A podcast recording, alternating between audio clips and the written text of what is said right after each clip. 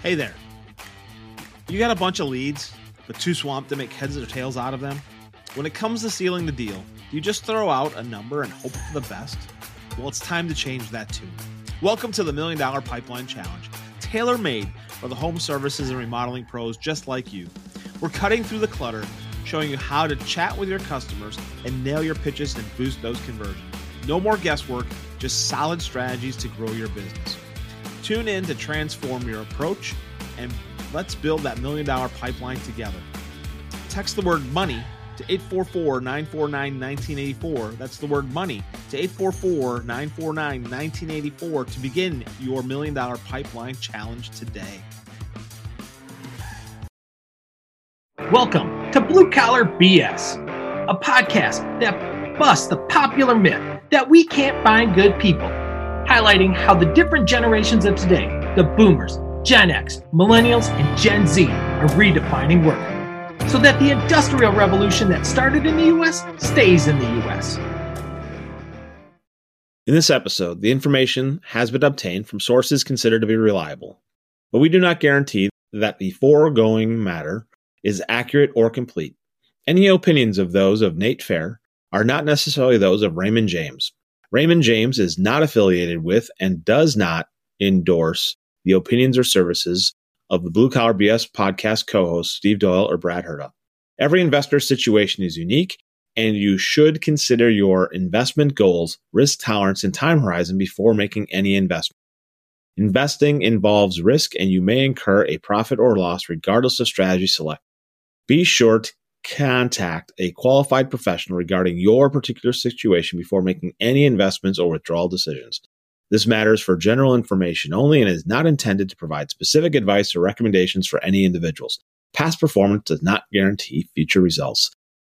The Blue Collar BS podcast helps blue collar business owners like you build a business that'll thrive for decades to come by turning that blue collar BS into some blue collar business solutions. In this episode, you're going to learn about an abundance mindset, also about a career lattice versus a career ladder, how the scorecard changes for each generation, and why information is not the key to success. Our guest today is Nate Fair, a man brought up in the entrepreneurial world and supporting his clients to find their financial independence. We hope you enjoy this show. My friend, how are you doing today?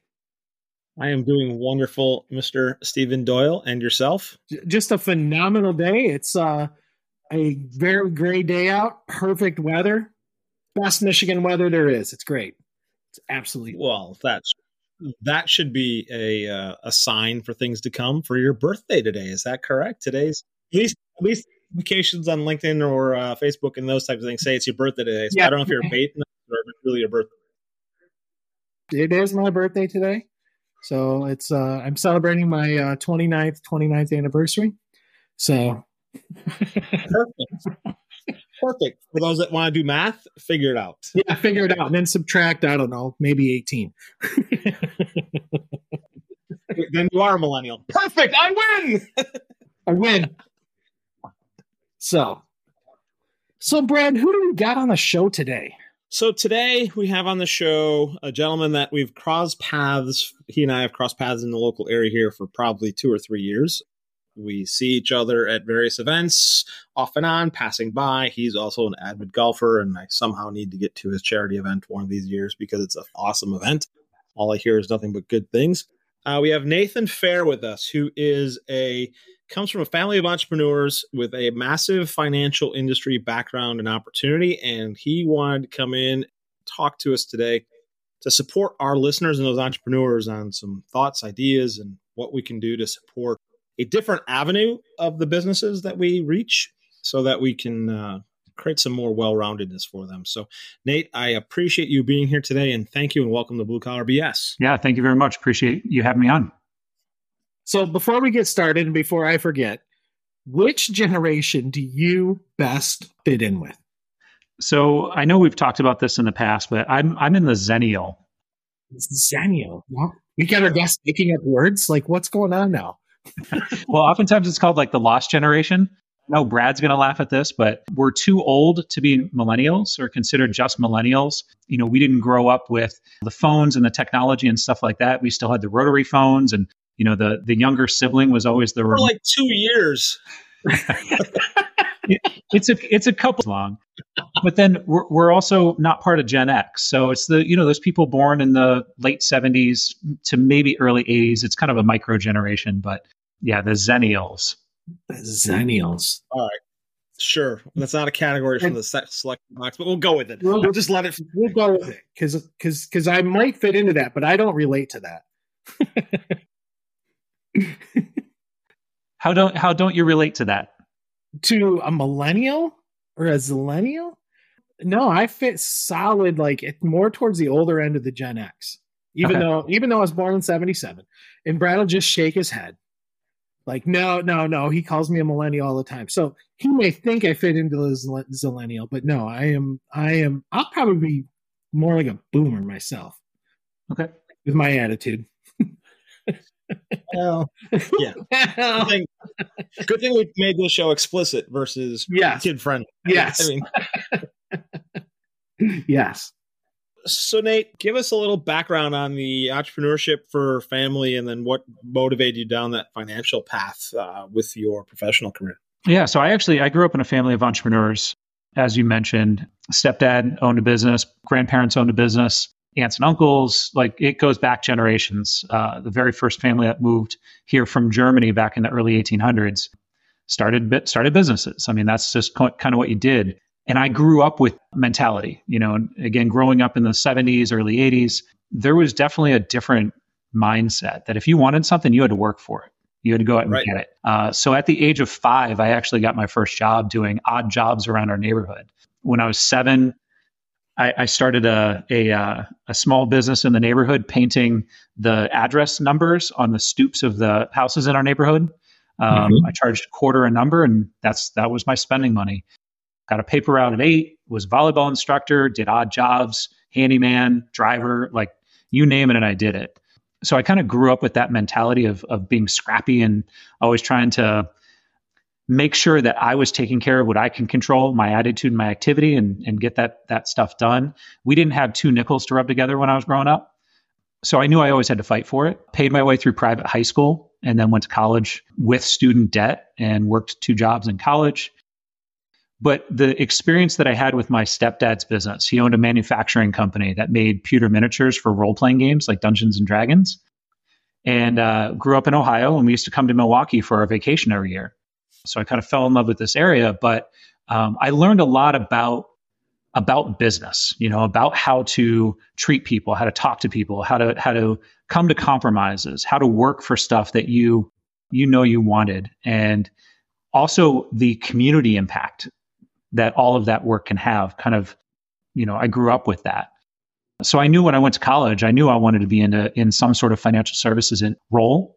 I wanted, I knew I wanted to be in this industry, and that's that's what I've done. So I've been in this business now for 24 years, and uh, my why has shifted a little bit over the course of the years. But right. over the course of the last 10 years or so, it's been solidly in the working with entrepreneurs, working with business owners to make sure that they have the tools and the framework to make you know, to be confident in the decisions that they make. And that's that's really my goal. So and I can uh, speak firsthand uh, about that uh, attitude and desire, and want to support those entrepreneurs just because we have some some things in common and some people in common in our in our circles, and and um, from my side of it, I can appreciate what you're doing for them, and and hopefully it's reciprocal as you can we can get them more opportunity to give you more things so that they can get more things, and everybody's happy. Everybody gets more, and uh, they can do what they want to support their mission and purpose in life as well. And hundred um, percent. Yeah, and I think one of the things that, that we have in common with most of the people in our network is uh, is the, an abundance mindset. Just because you have something doesn't mean I can't have it. Doesn't mean that, you know, just because I'm an advisor doesn't mean that you can have a relationship with another one. There, there's plenty of demand for everybody's services. I think it's just a matter of finding the right the right mix. From an abundance mindset, talk to us about what you're seeing from the different generations. Mm-hmm. And if we can re- kind of even narrow it down in the blue collar space and how it relates or how it compares to the other spaces that you see people in? So, my experience with the generations, uh, and I'll start with that, mm-hmm. there is a very distinct language that goes with each of the main generations. You know, you say, hey, let's get something done to a baby boomer, and what's their first reaction? To do it. When? Right? Right. How do we let's let's get this done? Why is it why, why is it not done yet? Exactly. right. And, and it's just hard charging, and then we'll figure it out as we go. And what I've seen is that with millennials, uh, there's a little bit more, hey, let's work together. Brad, Steve, let's talk about what needs to be done and then charge through it. The the uh, Gen X, much more cognitive a process first. Let's lay out a plan and then attack it. And what I've seen with with the the younger two, youngest two generations, um, whatever you want to call them, they have a stigma about them from older generations that they're lazy, that they don't work. But what I've mm-hmm. seen is that mm-hmm. they are scrappy and they are willing Absolutely. to bust through walls. It's just, it's non traditional. And I'm going to say non traditional because it's not traditional for what we've seen. But it's, it's kind of almost full circle where they're almost back to, hey, let's just charge through this. What I see though is the use of technology is kind of the defining factor for each of these generations. Yep. You know, my generation, baby boomers, the older generations are are action first and then technology. How do we make it efficient after we've already started the process? And I think that the younger generations is kind of flip it on the other, flip it the other way. You are you are spot on. There is yeah. there is no doubt about that at all. Yeah. we don't need. Well, let's let's get it right first. Before let's make it as good as we can, and then we'll get the technology, make it better. And you know what? We're too busy. We're not going to use the technology. Yep. Right. Yeah, and then and then you wonder why you're not able to go on vacation. It's because you're working 80 hours a week doing stuff that could be done, you know, in, in a with an automated system, you know, in 20 hours a week. So, yeah, it's, it's been interesting to have those conversations, and the way I apply what I do also is dependent on the generation because it's it's how those people want to receive the information as well. Okay. So how many? So Gen Z is going to be like 26 and younger. Mm-hmm. How how how those? And you kind of meant talked about yes, they're using technology first, scrappy, get through it. How do you see their mindset towards money and long term, right? Because that's part of the world you're in. Mm-hmm. You know, um, are are they seeing a a much longer picture, or are they seeing a two to three year window and then another two to three year window, another two to three year window, where some of the maybe the mid, you know, you're kind of that older millennial side, but that mid generation millennial is kind of just it's two years and let's move on to the next thing. 2 mm-hmm. years, move on to the next thing. Have you seen a shift at all in that type of mindset as to what that what the marathon looks like? Yeah, I think that the the media would portray Gen, you know, Gen Z as you know, having the the attention span of a gnat or a fruit fly, or, you know, the two the two years and then move, move on. I've seen it. I've seen it the other way. I think that their the execution of their attention is in two to three year spurts, but I think that their their goals are still long term. I think the term retirement. I, I retired the term retirement. I don't use the word retirement when I'm working with my clients. I use the word financial independence because mm-hmm. you can be, you know, 40 years old and be financially independent, but you're still going to be working. You could also be 80 years old and mm-hmm. still be working. So even though you're financially independent, you're not retired. So I think that that's one definition change. That's one change that's happened as you kind of go down in the generations is that they don't think of the work someplace for 25 years, get a gold watch, and then sail off in the sunset. They think, hey, I'm going to do this because I'm really passionate about it for two to three years, or five years, or 10 years. And then I'm going to switch to something else. So the career ladder that we all grew up with, and our parents grew up with, and our grandparents grew up with, is now more like a, a career lattice where you might go up and then over and then up and over. And then you might come back and work with people that you worked with 10 years ago on in a different context or a different different project. Uh, so I see that far more with the younger generations than I do with with you know my generation and older. Mm-hmm. That's a huge shift. So we're still looking at long term goals. We're still talking about you know being able to the their why being able to spend more time with friends and family and do more uh, you know philanthropic work 20 30 years from now but the way they get there is broken down into smaller steps right I also feel like the Gen Zs and what's the newest generation? Gen Alpha, I think is what they're being called. Alpha would be the 12 years and younger, 11 years and younger. Yeah. But uh, what I see there is that phil, uh, philanthropic goals are much more prevalent uh, amongst the younger the younger generation than it is in our generation and older. Uh, the scorecard for our generation was net worth, and the scorecard for younger generations is net worth plus. It's net worth pl- plus what the community uh, involvement might be. So, all right, let's go down that path for one minute before we get back because because here's one of the things that I've witnessed, at least in my through my career and and working with a lot of different small manufacturers and different things, the philanthropy side of things took place, but they didn't talk. They did it. Mm-hmm. They took care of it. You you might have your name in the you know in the annual at the high school that you donate right here's the theater from so and so family or whatever it is but it wasn't public mm-hmm. Mm-hmm. whereas i think the today it's about, oh look at me what i'm doing versus just going out and doing it so I don't know. Well, so I guess that would be my perception. So help yeah. me help me see if my perception is right, wrong, and different. I, I think that social media kind of taints that, right?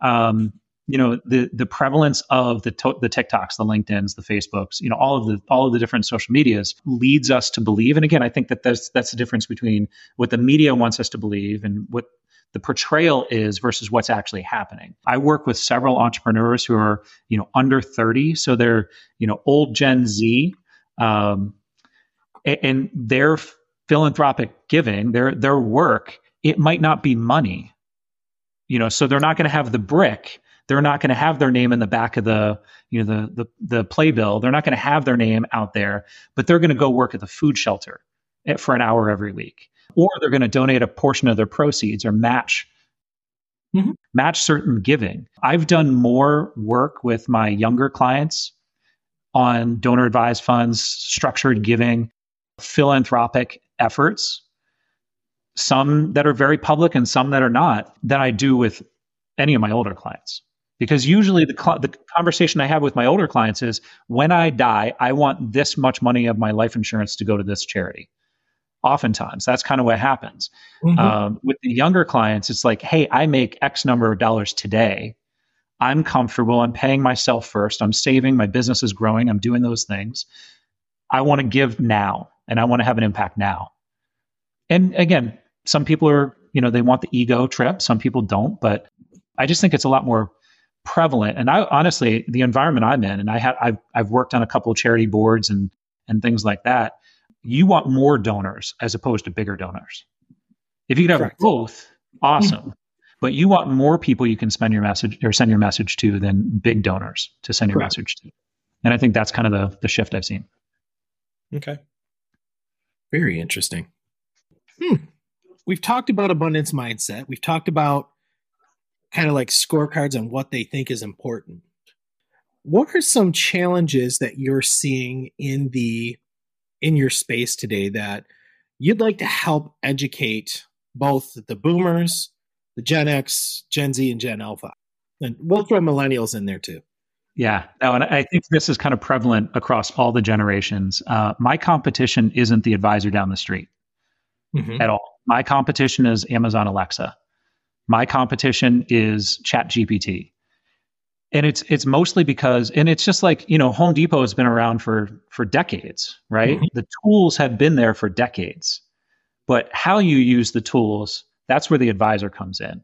And not everybody and not every advisor has all the, you know, all the strengths to use all the different tools. Mm-hmm. I have the tools that and I've honed those tools and the use of those tools for my very specific clientele, but there are people that I'm not great for that some mm-hmm. other advisor might be great for. And I think that's that's the big the big message that I would give to people is that we could all use help, right? None of us get got to where we are today. None of us will get to the next stage that we want to get to alone. Mm-hmm. But technology has made it easy for people to get information, and they think information is the, the, the key to the success. It's the application of the information for your situation that's the key to the success. Great point. That is a spectacular point, and that and I'm just thinking through you know the different home builders remodelers all those other things right the all the guys that are, you know, windows, doors, and more, mm-hmm. and they're there. Oh yeah, I can I can redo your wood floors because well, they don't know anything about wood floors, and they go rent the the power sander, and they just ruin it completely. And now the and now you've destroyed your business because you're doing something that you shouldn't be doing Yeah. instead of finding the find the who and not the how. And I think that application of information is is vast is probably the most important point, and especially for those you know that young entrepreneur that went out might have worked for the organization Mhm. then went on his own wanted to be the plumber the electrician the, the whatevers that's great they got information they know how to do the one thing but they didn't see all the other support systems that help those large organizations be successful Yeah, it's the the myth of the overnight success as well. I think that that's Mhm. that that's come up in conversation a lot lately. That so well, so and so did it, you know, and this person did that, and this person did this, but they there's a discounting of the 20 years of expertise that got to that point.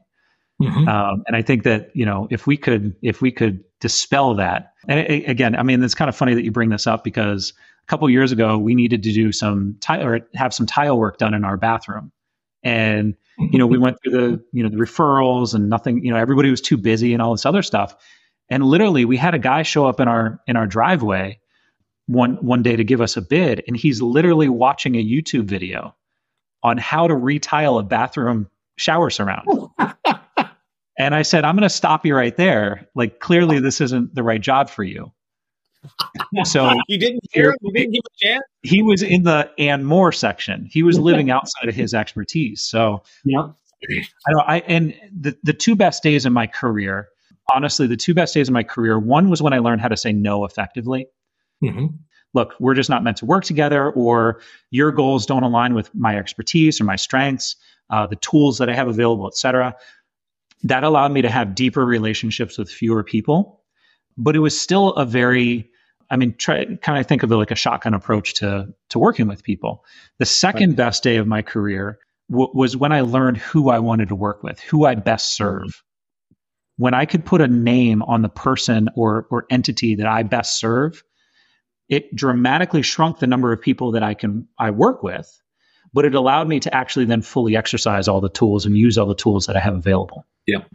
That's awesome. You got the alphabet after your name from all these other things that you've done, and one of them is out is CEPA, right? The Cer- Certified Exit Planning Association. Uh, congratulations. That's a very very important piece of of business for our. And most of our listeners are to that younger side of things where they're not even thinking about exit. Are there things that they should be worried about today that can make that transition or be prepared for opportunity? Mhm. they might not be thinking about and that's i know i, I preach this to people be prepared for opportunity because you just don't know what's going to come around if somebody wants to give you a really big fat check you should be able to say yes Yes, absolutely. The uh, the most important or the, the the perfect time to start planning for your exit is the day after you incorporate or set up your LLC. Um, the very the very first day you have your shingle out is the day you should start be planning for your exit for two reasons. One, because we we as business owners, as entrepreneurs, have been sold this fallacy that we should try to make ourselves indispensable to our business, right? That we should be the center of our business, that it should be absolutely dependent on us. But Mhm. the, the opposite is true that we should be trying to find our replacement, whether it's technology or another person or another team or a process. We should be trying to replace ourselves as quickly as possible if we truly want to be entrepreneurs, if we truly want to be um, business owners, because then that allows us to do the things that we're passionate about that we might be really good at, but also then it helps us spread the influence that we can have to more people, right? More effectively. So that's one reason that you should start thinking about your exit as soon as possible. The second reason, quite honestly, is financial. I get contacted pretty frequently from people who are saying who say things like, you know, hey, by the end of the year, and here we are, you know, in September, end of September, by the end of the year, I want to be out of my business. okay, A, we can't even come close to closing a sale of the mm-hmm. business in the next two months, but you're leaving money on the table when you don't think about that stuff in advance. Whether it's your business structure, are you a C corp, an S corp, an LLC, a partnership, things like that. How you do your accounting. first of all you you said how you're doing your accounting How? You meant you're doing accounting. Right So I, I jumped ahead there. I made assumptions. Yeah. you went a Um, couple steps ahead for some of this you know, but again, as you kind of go through that life cycle of owning a business, and then you know, eventually you get through the growth phase, and you're in the maintenance phase, and then you're in the exit strategy. And if you don't have a, a succession plan or an exit strategy, as you get into the maintenance phase, you're behind the eight ball because yes. you've already set up structures in your business that now you have to undo, possibly. Mm-hmm. Yeah, hopefully that was a that was a, a, thorough answer to a short question. That was perfect. Yeah. That was absolutely perfect. So obviously you're here in the Milwaukee area. We have a lot of listeners here in the Wisconsin area. But for those that don't know who you are and aren't in the area, what is the best way for them to find you, contact you, and just have a conversation to to learn more about your knowledge, skills, and expertise to support them? So, two ways. Um, I always encourage people to go to LinkedIn, Hawksview Wealth Management on LinkedIn, or Nate Nate Fair on LinkedIn with the alphabet soup afterwards. Um, is always a good place to start. The other place to start would be, um, or to look would be my website, um, which is just hawksviewwealth.com. Uh, H A W K S V I E W W-E-A-L-T-H.com. And there's a lot of information about what we do, who we work with, um, how we how we help those people, uh, but then also all the contact information. All I ever ask from, uh, like if you're interested and you want to, you know, people want to talk, just have a 15 minute Zoom conversation or we grab a coffee or, or, something like that. It's really just a time for us to get together and, and find out a little bit more about one another to make sure there's a fit. Okay. And then how do they get to your golf outing? That's the better part. Those are that's why have room for more people to be at your golf outing? Are you sold out? We do have room, um, but it's a very specific event. So my goal with the golf outing, A, is to bring together clients, prospects, um, centers of influence in the area. So internally, we call it our client appreciation and connection event. So it's really about when when clients hire me, they hire my Rolodex as well. You know, helps bring those people to the table uh, that are going to help them get forward. So that's that's the first group. The second part is just making sure that you know we raise some money for a charity, and each year we have a different charity. Um, this last year we raised about sixty eight hundred dollars for the charity that was our our recipient, with eighty three participants. So uh, yes, we have room. Contact me. Let's have a coffee. Let's make sure there's a fit. We can all help one another, and then absolutely we can we can talk about that. So spectacular, Steve. If you make it out from the Detroit area, let me know. Brad, you're, out, yeah. you're going to be on the list again next year. So thank you so much for sharing that. Um, I really appreciate uh, the insight you brought to help our listeners gain a little bit more insight and understanding. And uh, hopefully, I want them to reach out and find opportunity because that's the important part, right? That planning is what's more important than than execution most of the time. Absolutely. So, thank you, Nate, for being with us today. We really appreciate it. Thank you for having me. Appreciate it. Yeah, thank you. Thanks. Thank you for listening to Blue Collar BS. Brought to you by Vision Forward Business Solutions and Professional Business Coaching Inc. If you'd like to learn more on today's topic, just reach out to Steve Doyle or myself, Brad Herda. Please like, share, rate, and review this show, as feedback is the only way we can get better. Let's keep blue collar businesses strong for generations to come.